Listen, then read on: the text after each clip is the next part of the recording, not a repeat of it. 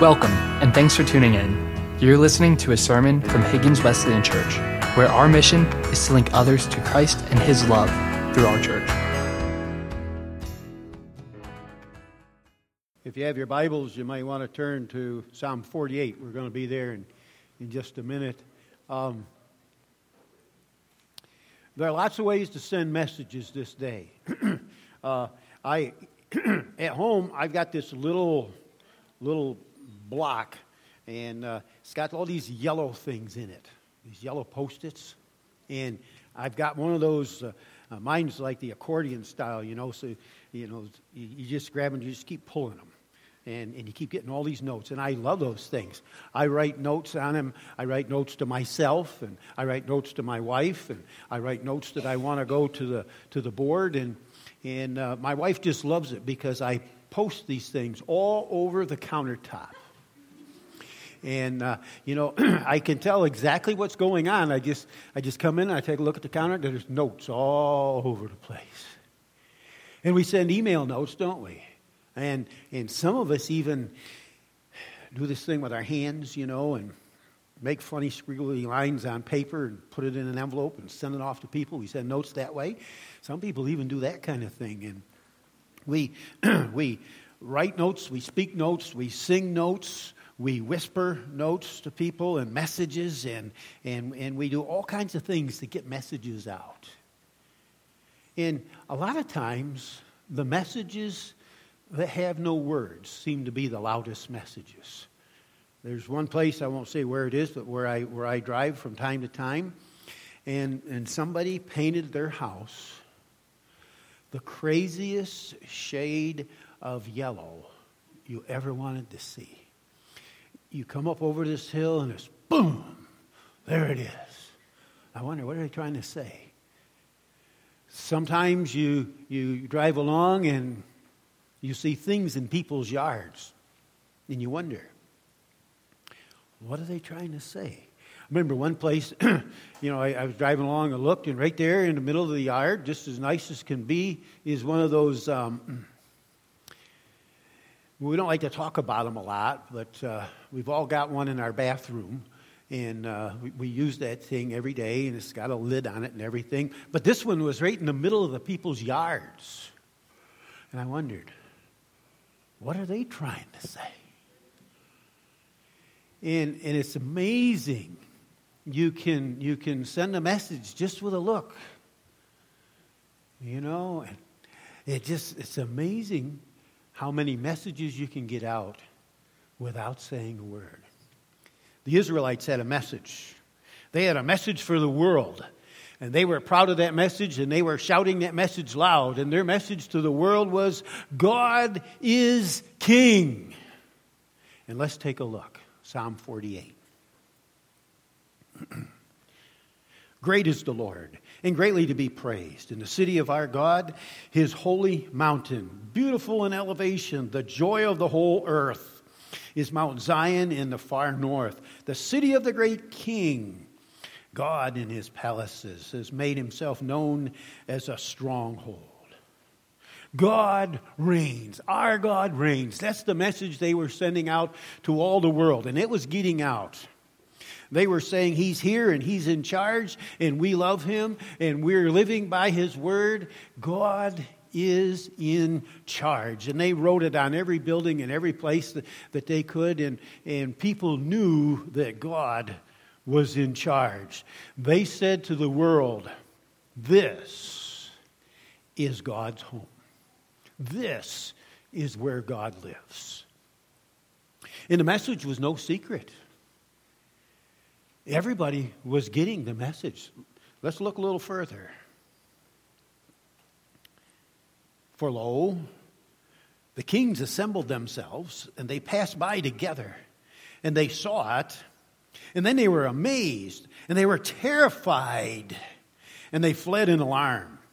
Panic seized them.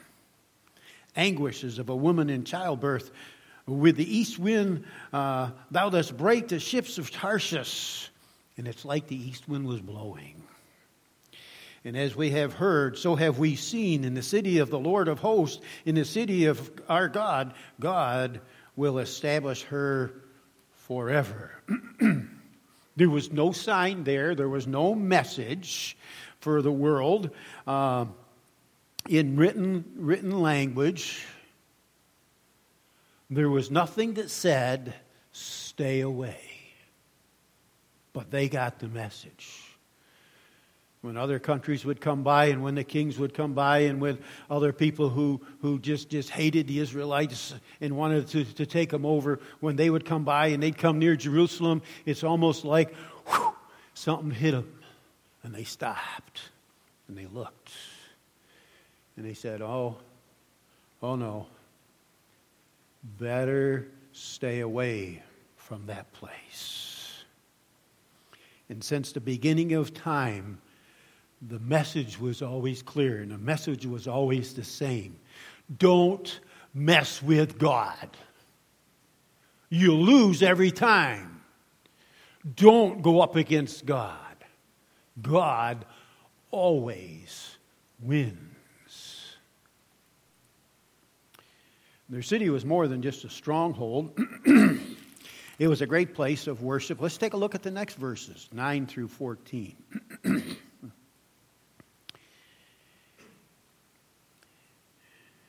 We have thought on thy loving kindness, O God, in the midst of thy temple. As is thy name, O God, so is thy praise to the ends of the earth. Thy right hand is full of righteousness. Let Mount Zion be glad. Let the daughters of Judah rejoice because of thy judgments. Walk about Zion and go around her. Count her towers.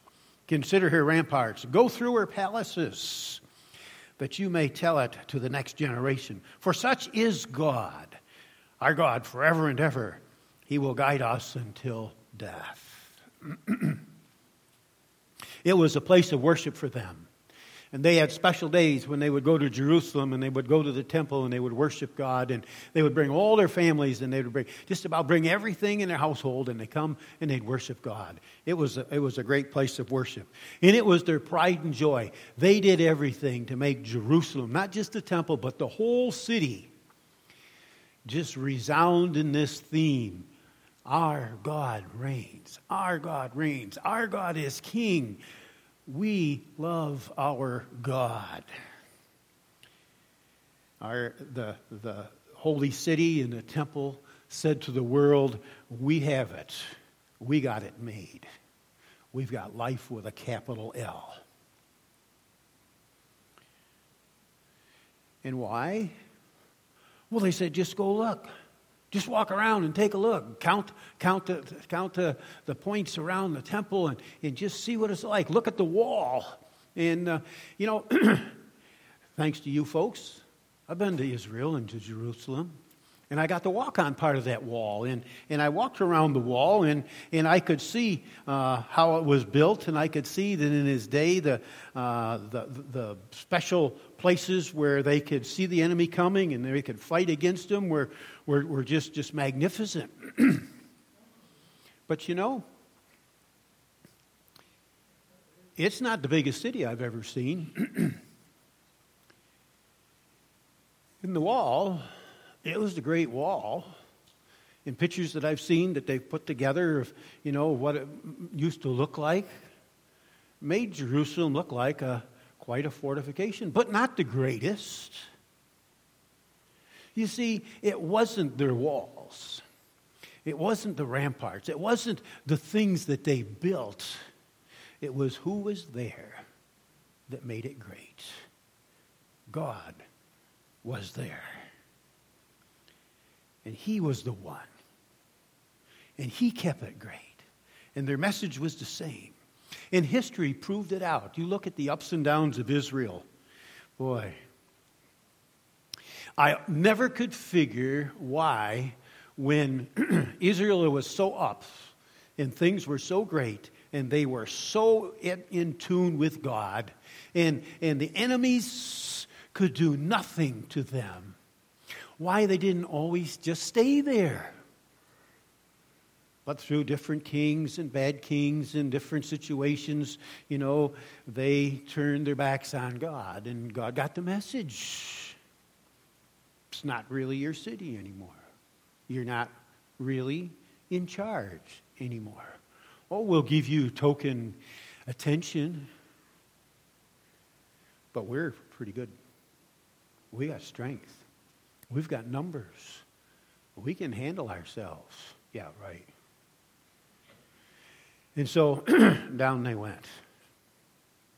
And the city was destroyed, and the temple was destroyed, and things were built back up again. And then it went down, then it went up, then it went down then Babylonian captivity. And, you know, you read the history of Israel, and you read about Solomon's temple, and Ezekiel's temple, and Zerubbabel's temple, and Herod's temple, and, you know, all those different things are telling you that it was up and down and up and down. And when they were with God, nothing and nobody could touch them. And when they weren't, everything seemed to destroy them. Wow. But they had a message for the world.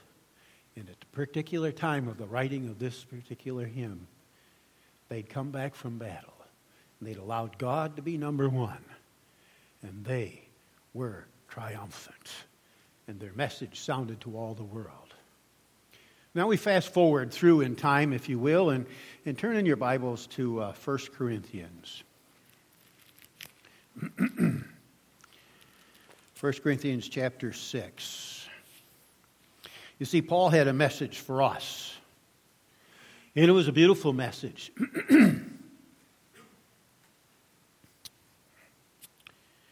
I'd like to read just the last couple verses of chapter 6, verses 19 and 20. He said, Or do you not know that your body is the temple of the Holy Spirit who is in you, whom you, from, whom you have from God? And that you are not your own. For you have been bought with a price. Therefore, glorify God in your body. Paul said to his people, It's not those things that are made with stone. It's not the temple that you remember. It's not the holy city that you remember. But you, you are very special.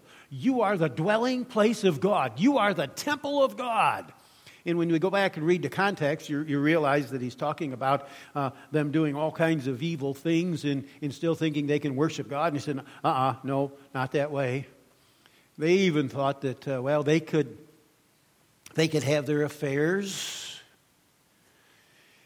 And as long as they worship God, it didn't matter. Paul says, enough of that stuff.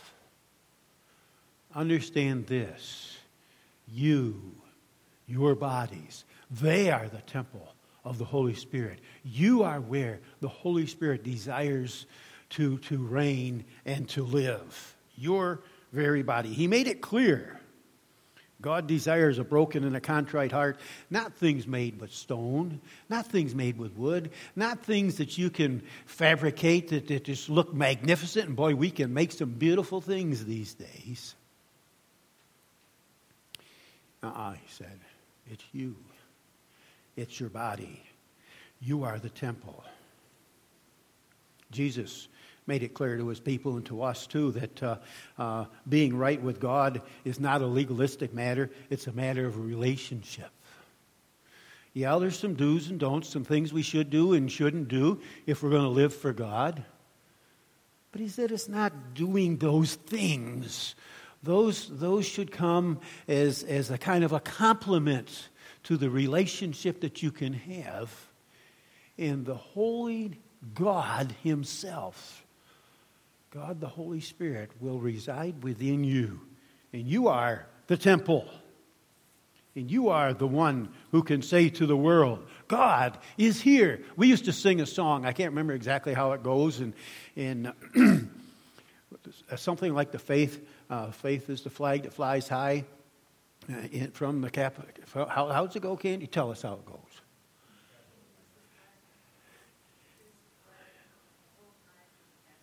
Yeah, there. You and Ron know that.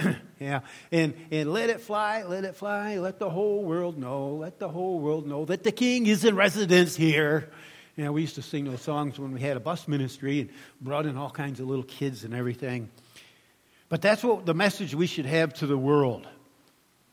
And, you know, the, the, the, Israelites figured out how to make it look to the world right. without being right with God. And it wasn't just them. Through the ages, we've been able to do the same thing. We can do very religious things. But He doesn't want us to be strictly religious, He wants us to be godly. In fact, there's a passage of Scripture that says, Fear not him who can destroy your body, but him who can destroy your body and soul.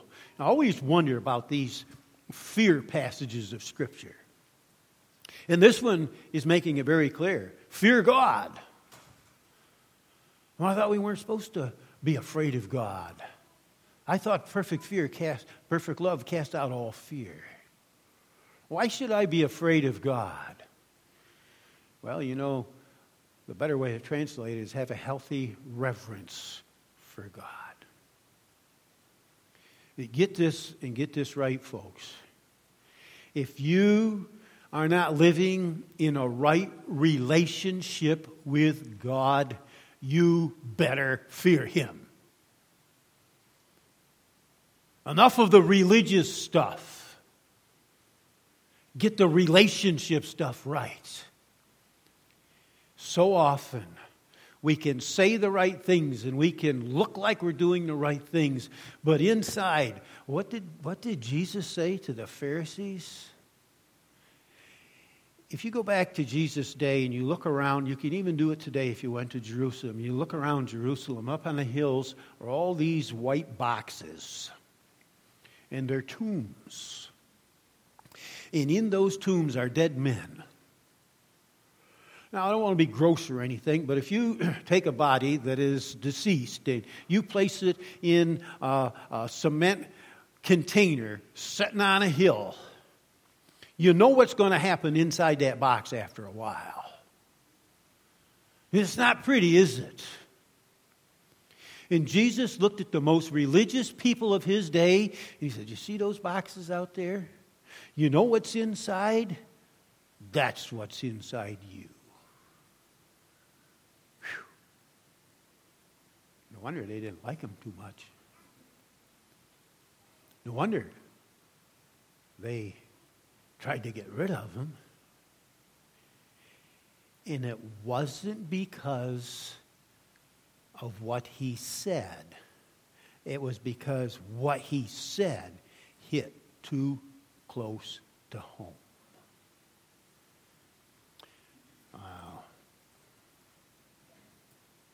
So, what about this temple?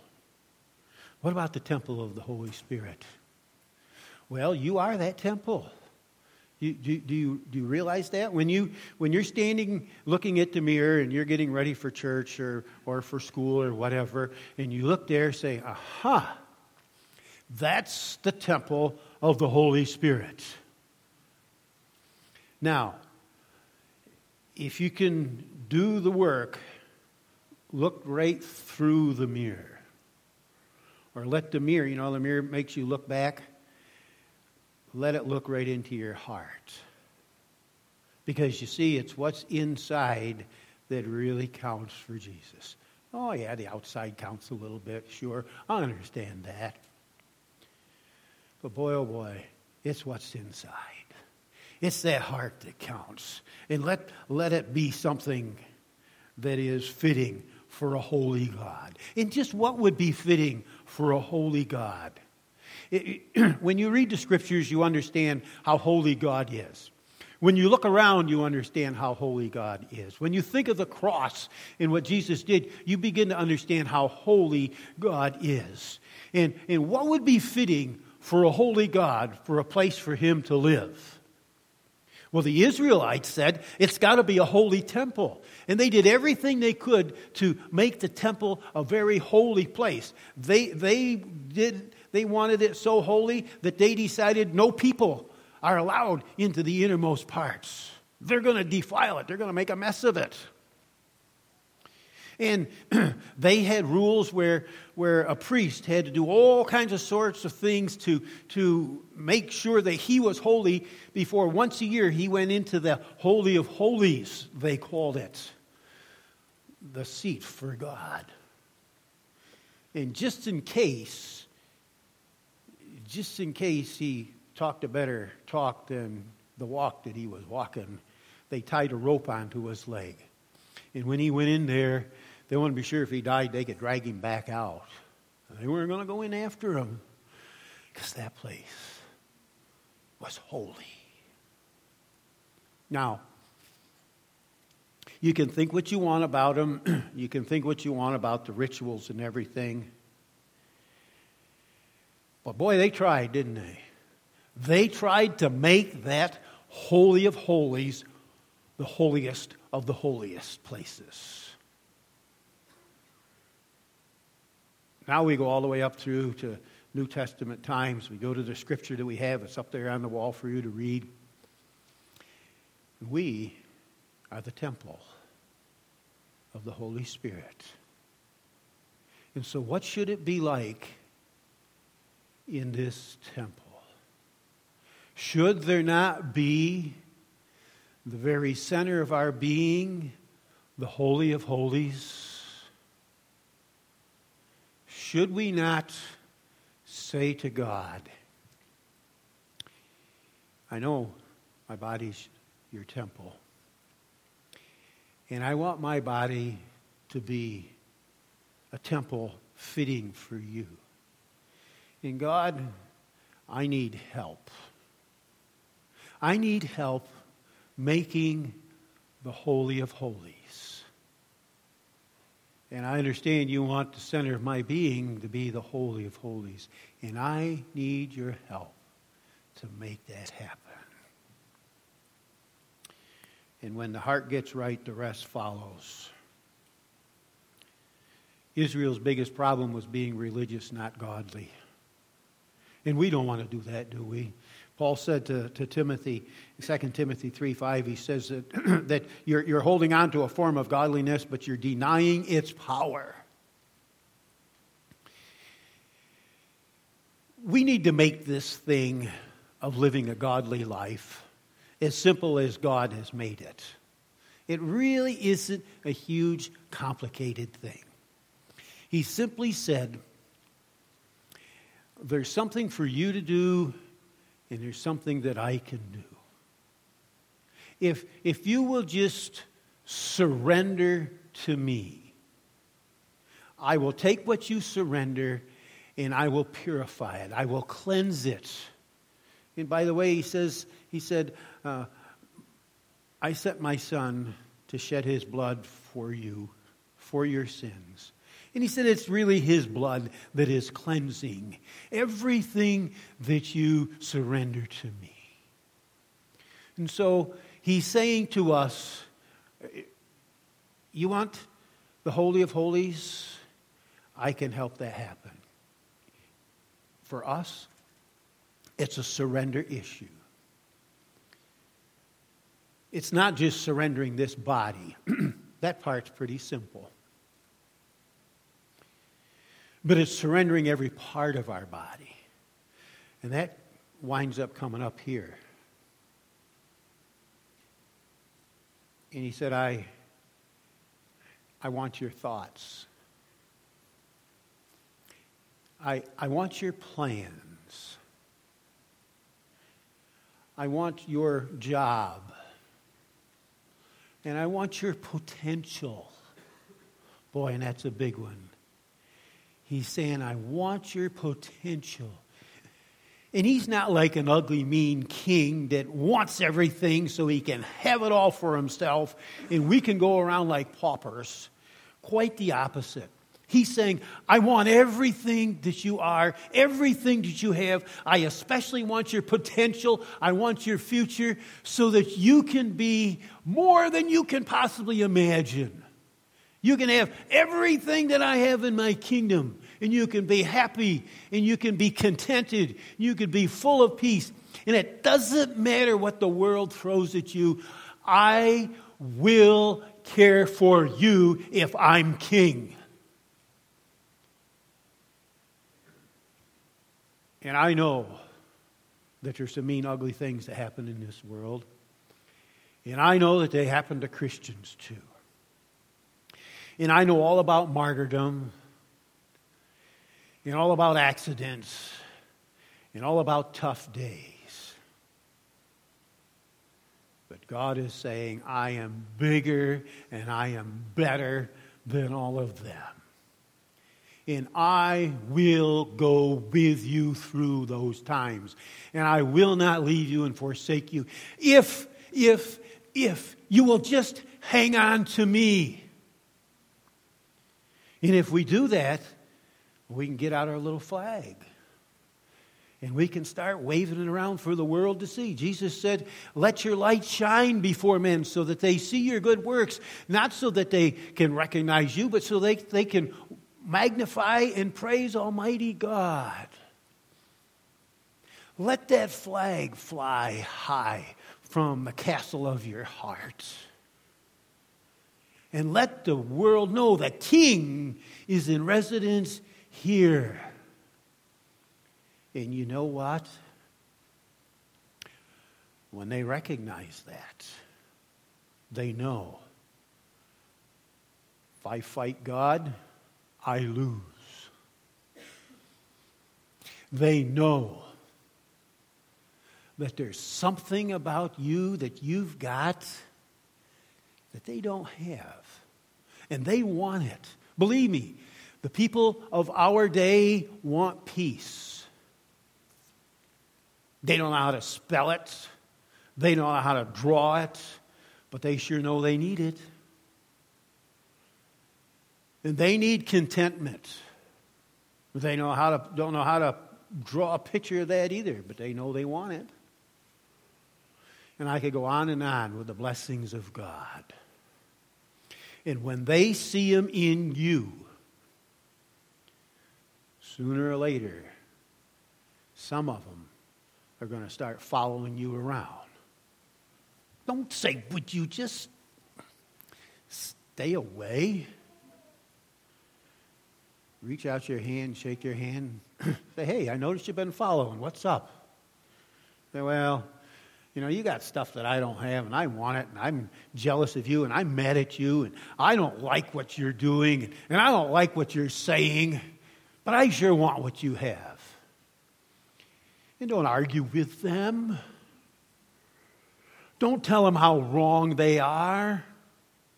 Point to the king. Point to Jesus. And say, He's in charge. He's the one. So we've got a message to get out to the world. and we need to tell the world we need to tell them verbally. We need to tell them non verbally.